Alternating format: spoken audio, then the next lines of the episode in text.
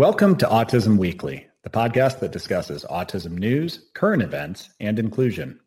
Each week, we welcome a guest to the program to share their unique perspective and expertise as it relates to the fascinating world of autism.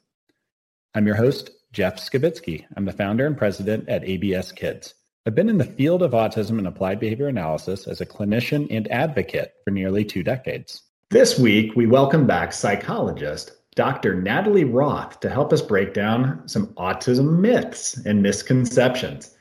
Dr. Natalie Roth is a licensed clinical psychologist specializing in childhood neurodevelopmental delays like autism spectrum disorder.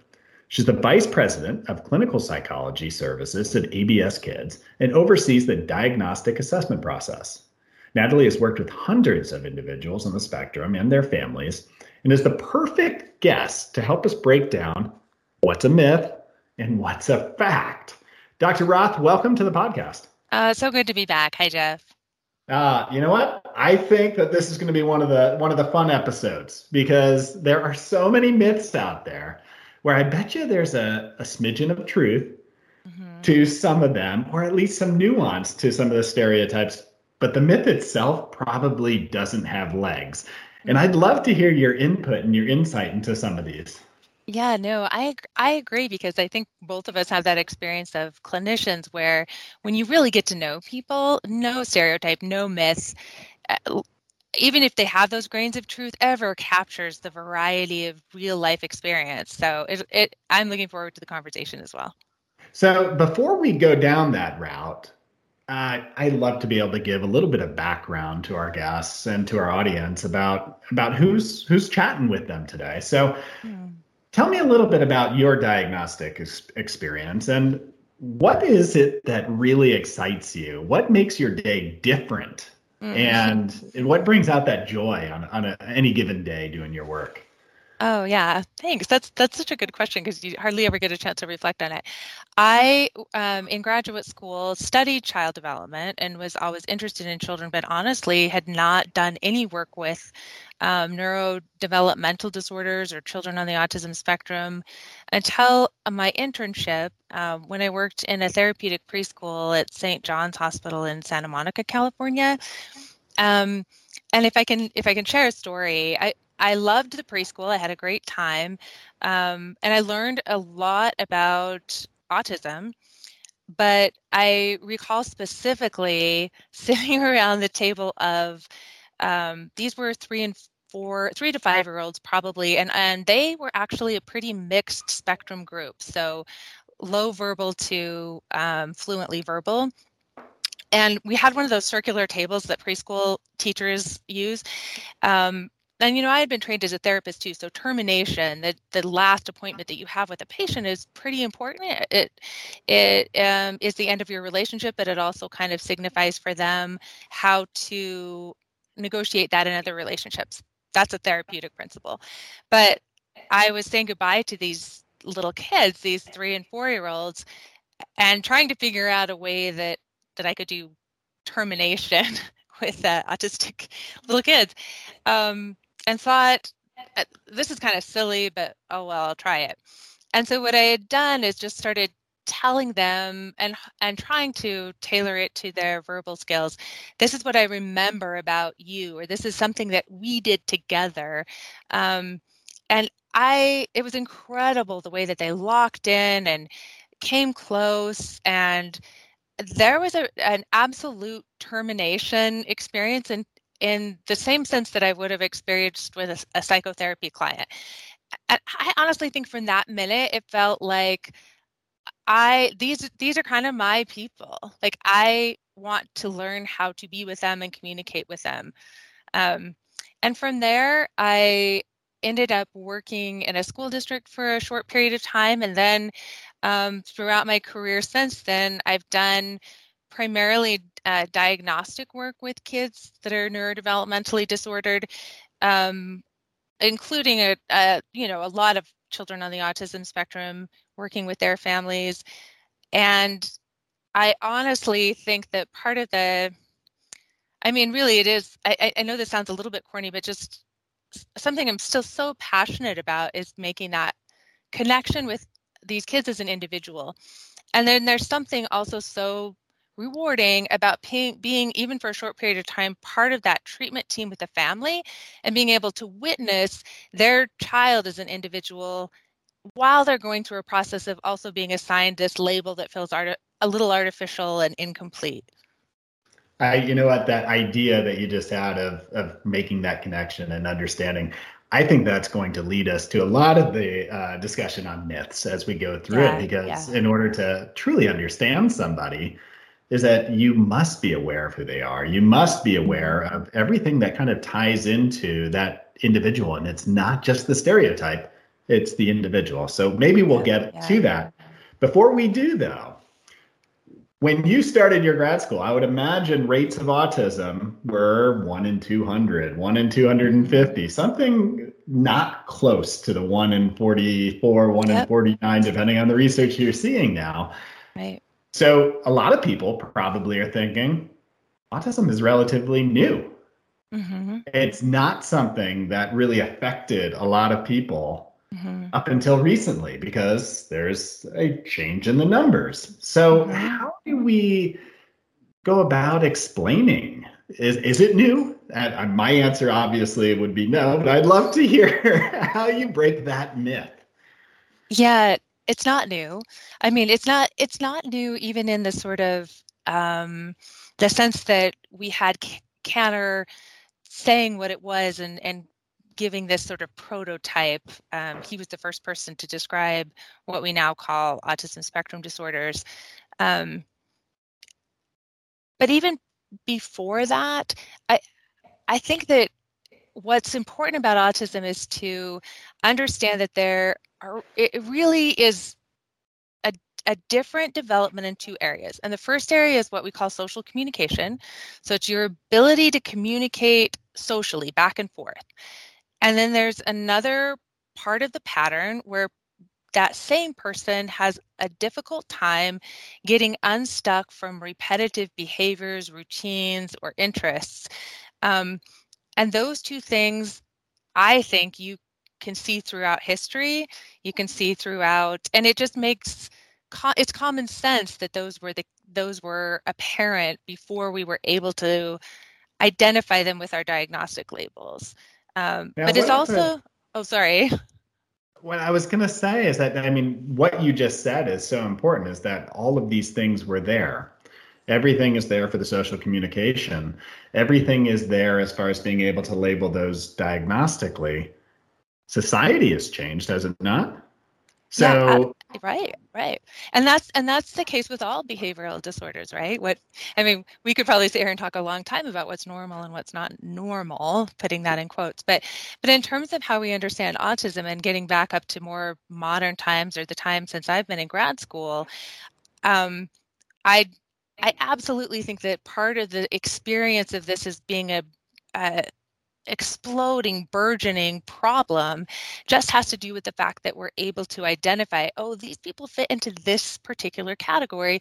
It's just that they don't, um, their display of those symptoms don't look the same. Um, so, another story when I graduated from college, I took a year off and I worked in a private school here in Salt Lake City um, that was basically for kids that, that were described as having learning disorders, looking back, all of them had spectrum disorders, but they just weren't identified, not successful in a regular school classroom, needed individual education. And again, across the spectrum from nonverbal to highly um, intelligent verbal, but um, really difficult emotional behavioral problems, I'm sure all of those children would have been diagnosed with currently with an autism spectrum disorder. We just didn't know what to call it. Oh, that that makes a lot of sense, and it, and it makes it so that the identification must have changed as far as how you're seeing some of the symptoms displayed over time because at one point 20 25 years ago technology was different. The emerging technologies of 25 years ago are not the same ones they are now.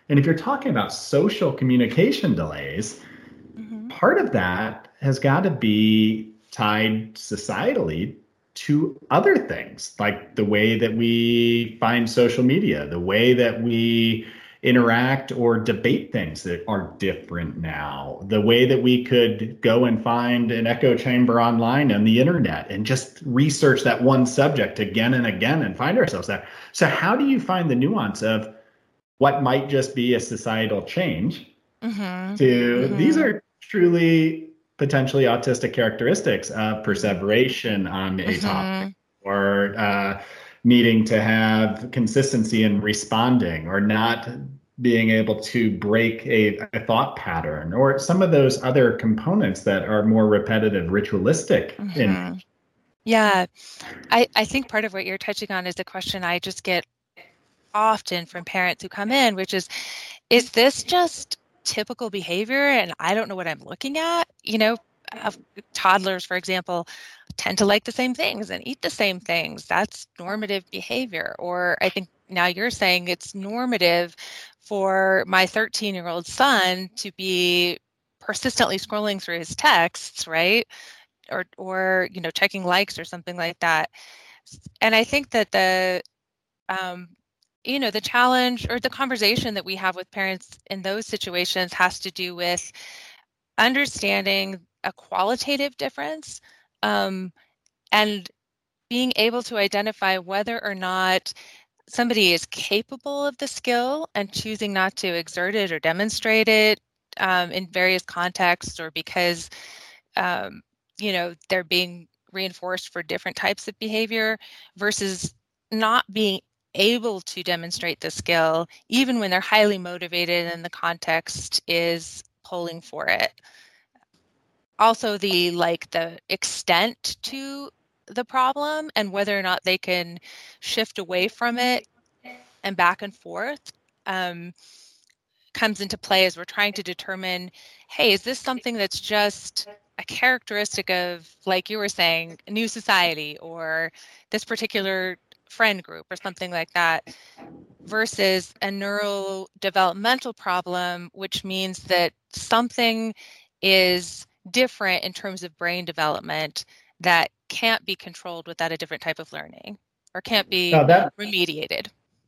And and you know, at the way that you were able to kind of put that into context makes a lot of sense. Is that one of them might just be kind of the normalization of society to changing the way that they're behaving. Mm-hmm. The other one being something where there's a learned behavior that just has not developed, or developmentally is mm-hmm. that you just haven't gotten to the ability to be able to access particular ways of communicating, socializing, integrating, and those are skills that that need to still be built. Um, right, so I, right. I, like the way that that that you framed that. Um, but to go on to that, I guess I guess that brings me to another myth then. Um, mm-hmm.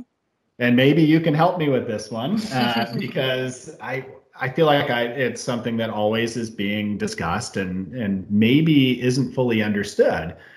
It's that oftentimes autistic people are being deemed as lacking emotion mm-hmm. or not feeling love because they don't necessarily show the reciprocation of those feelings or demonstrate emotions in the same way that somebody else might and and it might be something where perspective might be a little bit different or the ability to really embrace that social interaction is slightly different but how do you respond when somebody says well my child doesn't have emotions or doesn't feel the love that i feel yeah uh, I, I really like the opportunity to knock down this myth because um, I, I'm just a firm believer that we all have emotions and we all have and need social connection, whether we have an autism spectrum disorder diagnosis or not. I getting back to sort of my what I was saying about the two characteristics of autism, the deficit is not in emotions or feelings or even social motivation. It's in communication. And I think um, just in terms of like building empathy with people who have deficits in social communication is really difficult if you don't know how to make the right facial expression or if you don't know that your posture or your unusual behavior is is causing is communicating something to somebody else that's non-intentional or in a lot of cases it's even difficult for them to take another person's perspective so you don't even realize what it is that you're communicating because you can't read that other person's response. It's pretty um, it's got to be pretty frustrating or anxiety provoking to want to to to get your needs met make a connection demonstrate your feelings but really not know the way to communicate that in the way that gets those feelings reciprocated, met, understood, reflected, so that then you start to understand what they are, what they mean, and how to regulate around them. So, really, a lot of what I think the improvement in terms of autism treatment has been is focusing on how do we really people give give people the skills to communicate so they can start having that type of response that lets them know what that emotion is, sometimes what it's called, how to cope with it, what to do in order to move forward with it. Though that's the problem. But to hmm. and to assume that they just don't feel leaves them trapped. Yeah, and I would imagine extremely frustrated is that you've worked with mm. adults as well yeah. as children. And if I were an autistic adult and somebody was telling me that you don't know how to love or you don't know how to emote because you do it differently. Yeah. That's got to be one of the most frustrating things in the world because you're getting pushed away for no apparent reason other than somebody not understanding you. And is that, yeah. do you get that feedback? Absolutely. You know, it reminds me of a, a these are two parents that I worked with, and um, eventually the mom and I started joking about her facial expressions. She became aware of her own autism spectrum uh, diagnosis, and one of the really difficult aspects in her marriage had been that she has a flat to grouchy facial expression just naturally, and wasn't aware of how to change that in response to what her partner was saying to her. And so he's getting continual feedback that she's dissatisfied, that she's angry, that she's upset. And then that escalates, right? Because everybody's interpreting everybody's reactions differently. So even just getting to the point where she she would joke around it about it and make because it was hard it was hard for her to be consciously aware of making a relaxed smiling facial expression so so we used to joke about how how much her facial muscles hurt but it made a huge difference to him to interpret that that it was about knowing what to do and making that effort and not really truly what she meant to communicate emotionally mm-hmm.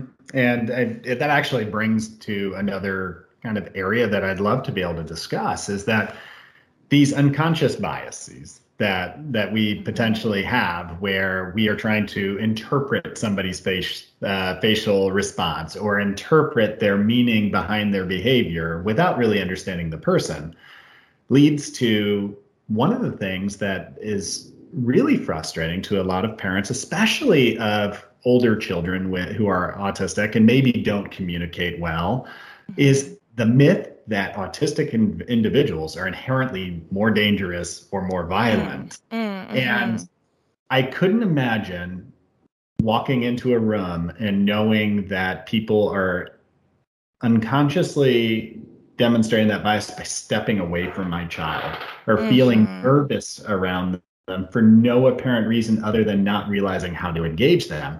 Mm-hmm. It, it, is this is this myth? Does it have legs? No, yeah, you know, this is one that there really isn't even a speck of truth in it. Um, I autistic people or people with autism spectrum disorders are less violent intentionally or in a planful way than than people who don't have autism spectrum disorder um, characteristics.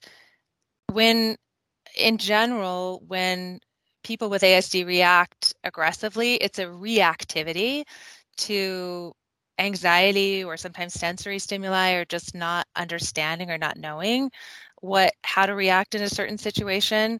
Um, and i do think that one of the continual efforts that those of us who work with this population need to keep making something that your podcast does is um, continues to say to people let's make these um, community members familiar to you so that you don't um, inadvertently communicate your own bias uh, or your own fear, I think is behind that bias of difference. So, I mean, in that situation, though, Dr. Roth, I mean, do you, how do you get past that bias? And I know this is kind of going a little bit past the myth, but how do you yeah. get past the bias? How do you see the real person? How do you see that person that in in the previous myth demonstrates love? In the the last myth that we just talked about, is somebody that's probably more passive than they are active in demonstrating yeah. their their aggression. And how do you how do you get past that? Like, what do you suggest to community members on how to be able to get past and see past the myth? Wow, you know, I like that question, and it reminds me that I don't talk to to community members as much as I I don't talk to neurotypical community members as much as I talk to autism spectrum community members and their families. But I think if I was going to say something, I'd I'd say that we need to practice expanding the way that we communicate. So if the way that we want to be communicated with or, or reassured about somebody has to do with shifts in their facial expressions or their posture, we need to learn how to read other cues that people are giving um, and not as, not make assumptions based on the fact that um, we see someone not making eye contact or we see someone moving away when we move closer um, or that someone seems really distracted in a loud place that we don't make the assumption that that has that that's an interpersonal communication as much as just a communication about their own um, comfort level and i and think, I think there that- yeah there there are a lot of ways to do that but mainly it's just giving it time and I, I really if I could if I could if I could get across like one uh, skill, and this is true for all parents too,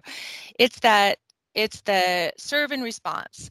So say something, let someone respond, and then respond to that and go back and forth and try to just stick with that rather than trying to read into it or make assumptions and that's going to give that person a chance to trust you and and feel that you're a safe person to continue to show themselves to and if we does that make sense all work, yeah absolutely yeah. and if we all work on that ability to get past the fear of the unknown mm-hmm. being able to respect and see differences as a positive thing then this next myth would have never even been a myth in the first place because you would have gotten to meet the, the autistic individual because I've heard yes. too many times that autistics don't have a sense of humor or mm. don't have the ability to engage in art. I've I don't know how this myth could even have been put out there, but mm. the fact of the matter is is that this is said and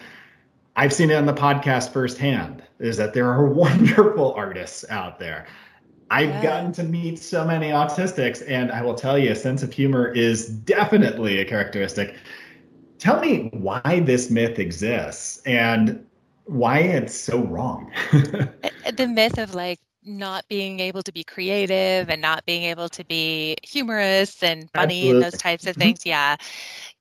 So I think this is one of those myths that has a little bit of truth, but that has been exaggerated the little bit of truth is that it can be difficult for some ASD people to generate new ideas, to come up with something to put on a blank slate.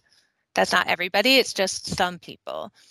Um, it can be difficult for some people with ASD to um, understand non literal language. And so there's a certain type of joke or a certain type of idiom or sarcasm that um, that is difficult maybe for some of them to catch on to. But even with those deficits, the same way that someone with a deficit in reading, for example, dyslexia, you can find a way to be both humorous and creative because I think those are human characteristics too, across the board human characteristics um, that are just different than the normal pathway or the typical pathway that other creatives or humorous people take.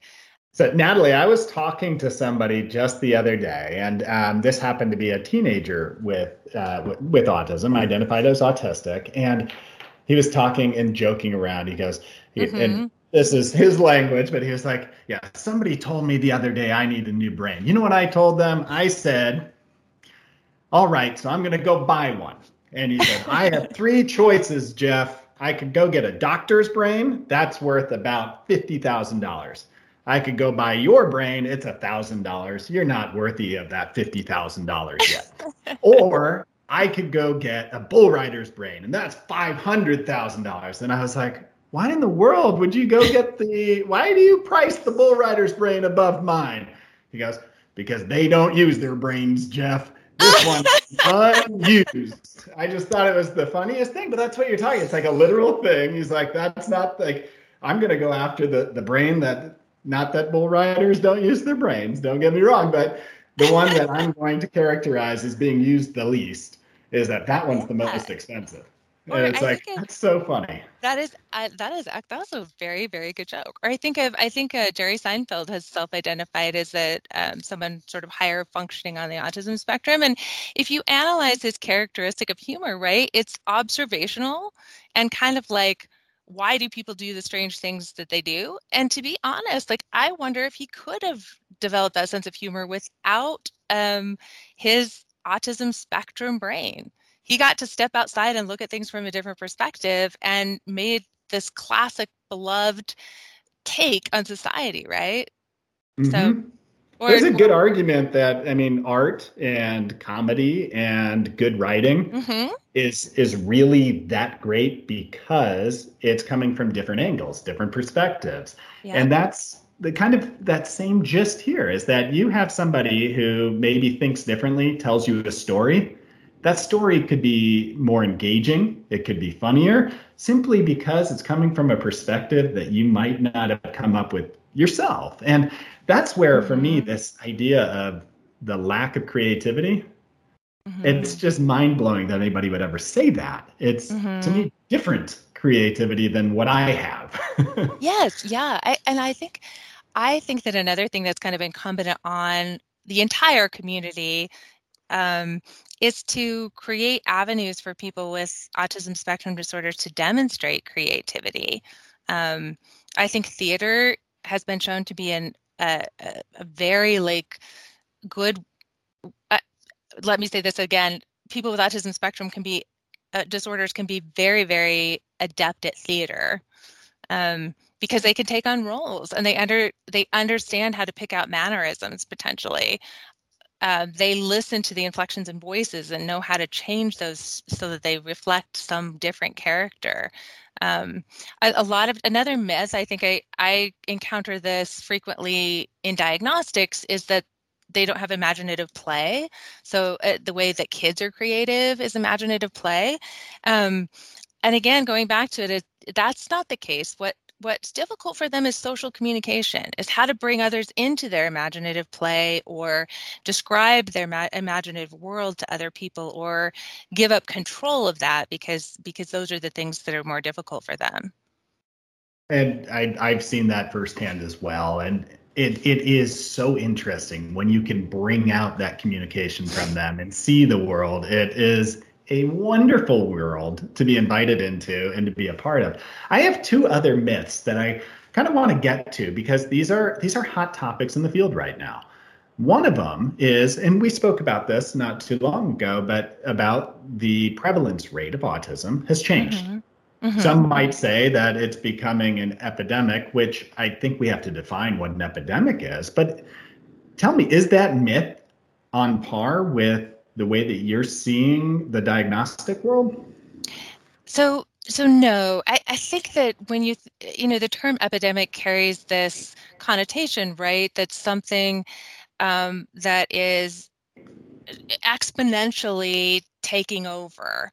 Um, and and as we had kind of mentioned a little bit before, I think what is happening for the most part within the growing rates of autism is that we are increasing our awareness of people who have those two deficits or have those two challenges. Social communication and that tendency toward repetitive restricted behaviors. And because we're widening our scope of what that looks like that means the diagnostic rates have also increased. But as we've done that, we've also recognized people with autism spectrum disorders are much less likely to have intellectual problems, for example, than we thought even 10 years ago. Much less likely to have, to, um, you know, be unable to develop independent functioning, to have friendships, to get mm-hmm. married, mm-hmm. to have jobs, um, all those kinds of things. Um, so I think, I think that the perception of epidemic is it just carries this kind of negative connotation that if we can understand that these are people who are identified but have been part of our community and world forever, it becomes less other and scary and worrisome. Yeah, I, word choice there I think is so important. Is that epidemic does have a negative connotation to it, and I would hope that, and this is maybe my perspective, and you can tell me what you're seeing, but 15 years ago, a diagnosis of autism carried a lot of weight on families' shoulders.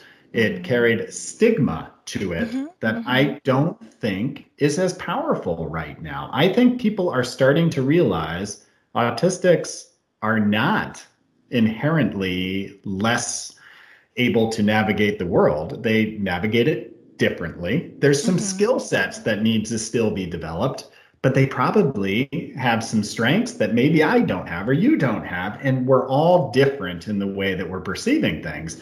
So when we say epidemic, I want to get away from the negative connotation. So, yeah, you know, diagnostic rates have gone up, but awareness of how to empower people who mm-hmm, are different, right. I think, has also increased. Oh, Yes, I, you said that better than than I did, and I, but I think we were getting getting to the same point, which is there's also this new understanding right that that comes with the increased awareness. Um, it reminds me when i uh, when i first was started to diagnose when that was my job my full-time job and and like all clinicians or doctors or anybody who works with with people and sometimes in painful situations you you find your own way of sort of understanding that experience and what it means to you as a person and in your relationships with your, the people that you're lucky enough to interface with. And the word that for the first part of my career I just hang, hung on to all the time was hope because I I felt like that's what we all need to that's that was that was my job to communicate. And I think that was a little bit more difficult 20 years ago. One, because we just didn't have treatment options, but we also just didn't understand what type of treatment works for this child, this child, and this child. And increasingly, I am really enthusiastic about offering hope. I, I, the one caveat I want I want to respect the fact that this can be a very difficult experience for parents. It can be difficult because it's more it is a more challenging parenting job in almost every case. Because but it eh, but and it it also is difficult because it is unexpected in most cases. But I think that's where that concept of hope and being able to say, what's hopeful is that you do have an opportunity to have this new life with someone that we get to know together now, and they're going to show you a lot of different things about the world that you wouldn't have known otherwise. I've heard that as well from families is that in, they feel like they've become better parents or stronger yeah. individuals if yeah. if they get past that initial hurdle of knowing that I need to understand, I need to educate mm-hmm. myself, I need to know how my child's operating mm-hmm. so that I can better support them on some of these things that maybe haven't developed yet, that I need to get the support myself to help them get there. Um, mm-hmm. yep. Which actually brings me to the last question. It's something that I somebody in an interview just asked me the other day, and they were asking again well, where's research going? Where's the next, where's the cure? It was the term mm, that they mm, used. Mm-hmm. So I'd love to get to this last question is that there's a myth that autism can be cured or will be cured over time. Mm. what is your thought on that?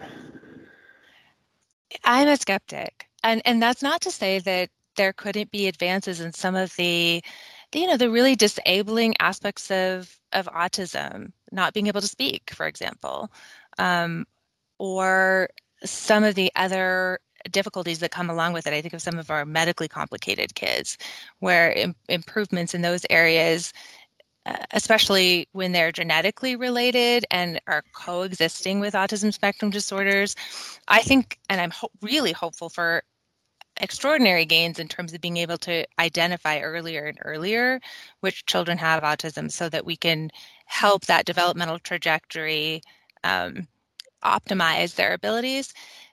But in terms of you know in terms of curing autism I, this is to me it's not a condition that is needs to be cured. This is those two elements again i'm i'm a broken record but social communication and those behaviors those are pretty pervasive and they become you know part of to some degree who someone is.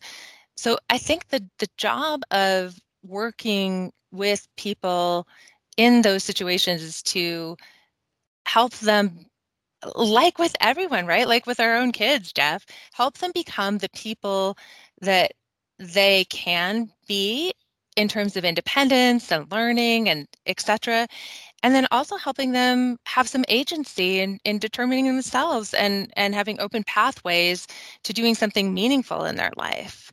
Um, i applaud the the fact that you had you had initially started with the fact that there's really not something to cure. Like mm-hmm. it, what am i curing? I, i'm not curing somebody's personality. I'm not curing the way that yeah, somebody right. perceives the world. And it's almost like well what maybe we need to do is get more efficient, get better at empowering on some of those deficits so that we could bring out, like you said, the best in everybody. And, and I think know, that's I, what you're hitting at. Yeah, I think if you, I mean, I'm going to extrapolate from just hundreds of parents I've talked to. There's, I think that underneath, like what might be on the surface said, I hope for a cure. I hope my child is cured. Really, it's, I hope they're able to make friends. I hope they're happy. I hope that they can do things for themselves so they don't feel like they're dependent as an as an adolescent or as an adult. I hope they contribute to the world. And those are all things that you can do without a cure for autism. Those are things that need um, you know, they need societies and communi- communities to make room for that. They need skill development. They need individualized understanding from treatment teams and educational providers and they need the medical support they need.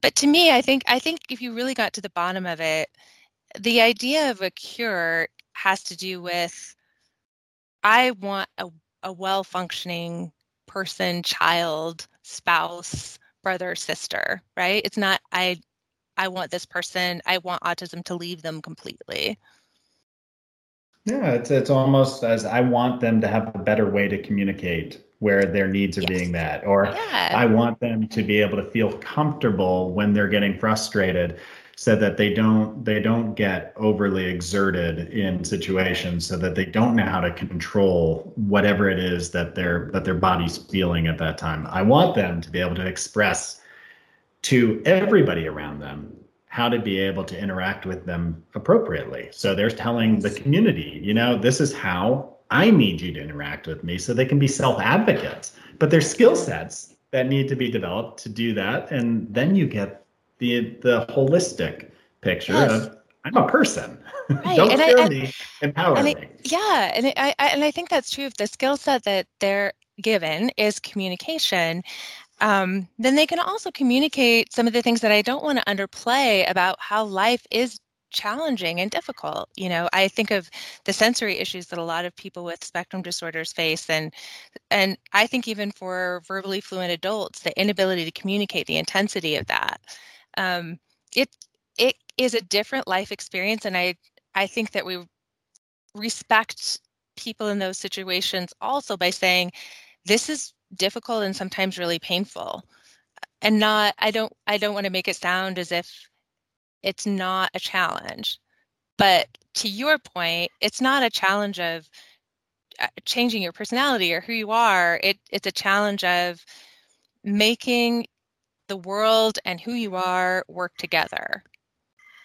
And mm-hmm. and communicating with people is the way to do that right yeah. those social relationships that you build or friendships or love or care i have to mm. say like um I work in our in one of our centers, Jeff, and uh, last night I was getting ready to go home and I heard a group of kids down the hall who were just laughing hysterically. And I went and walked by, and there's this group of four, probably young school age um, kiddos who were playing a board game. And I, Eh, different again different verbal levels they all needed different levels of support in order to access the rules of the game and play but their glee and enjoyment felt exactly like any other young school age kids together. They were having fun with their friends. It was really fun. It was really neat to hear. No, and, and that's that's what you want is that you want to build those. Uh, you want to see children engaging one another. You want to see everybody being able to access every part of life, and that, that I think that's I, what I was hitting at, and I, I think that you articulated well. It will be hard work yeah. in order to build those skills yes. at times and there is at times as as anybody's going to say is i wish that there was a quick fix mm-hmm. but maybe that's efficient treatment to build those skills instead of mm-hmm. a cure to something that really isn't i mean it's a neuro neurodevelopmental disorder so i mean it's right. what are you what are you curing there other than the fact that somebody developed differently Right. And uh, how do you empower rather than do that? But that that brings, I, I guess, I'd love to hear just this last little thought for you. Um, you have a, a, wide audience to talk to right now. You've lived the the gamut of diagnosing early to treating adults with uh, with autistic disorder on maybe marriage and family. What do you want the neurotypical public mm. to know that maybe has never really engaged with somebody with mm. autism? Oh, I love that question. That's the challenge. I want them, I want the neurotypical community to understand that they have the capacity to learn how to communicate with people who have autism spectrum disorders, whether they're whether it's verbally, non-verbally, through play, through activities, through learning and understanding that those um, that they have the ability to do that.